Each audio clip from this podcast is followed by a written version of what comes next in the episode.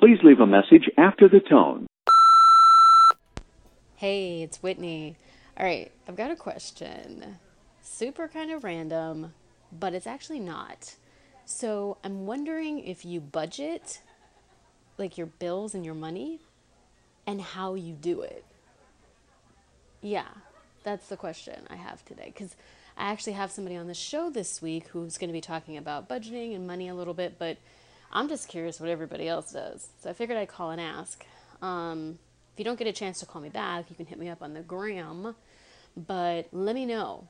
I feel like, because I did a little bit of research today while I was like in the bathroom, and apparently Mint slash Intuit, whatever it's called now, um, is like the number one budgeting tool. And the second budgeting tool is like uh, You Need a Budget, Y N A B.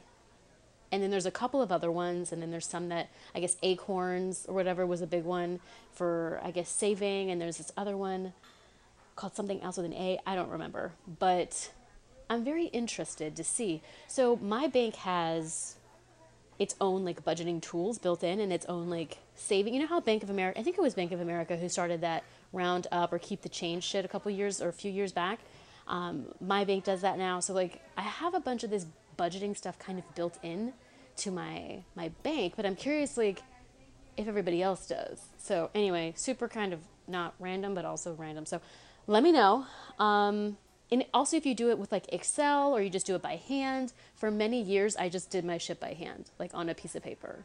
So, and that worked for me, I guess. I wish I had saved more, but you know, like saved more in my savings. But for the most part, I did it by hand, and I didn't use an app, even though technically I had them all set up. Like I had, I've had Mint set up for years, but I just didn't really use it. So, all right, I gotta go. Let me know. Call me back. I'll talk to you later. Bye. If you are satisfied with your message, press 1 to listen to your message. Press 2. Are you still there?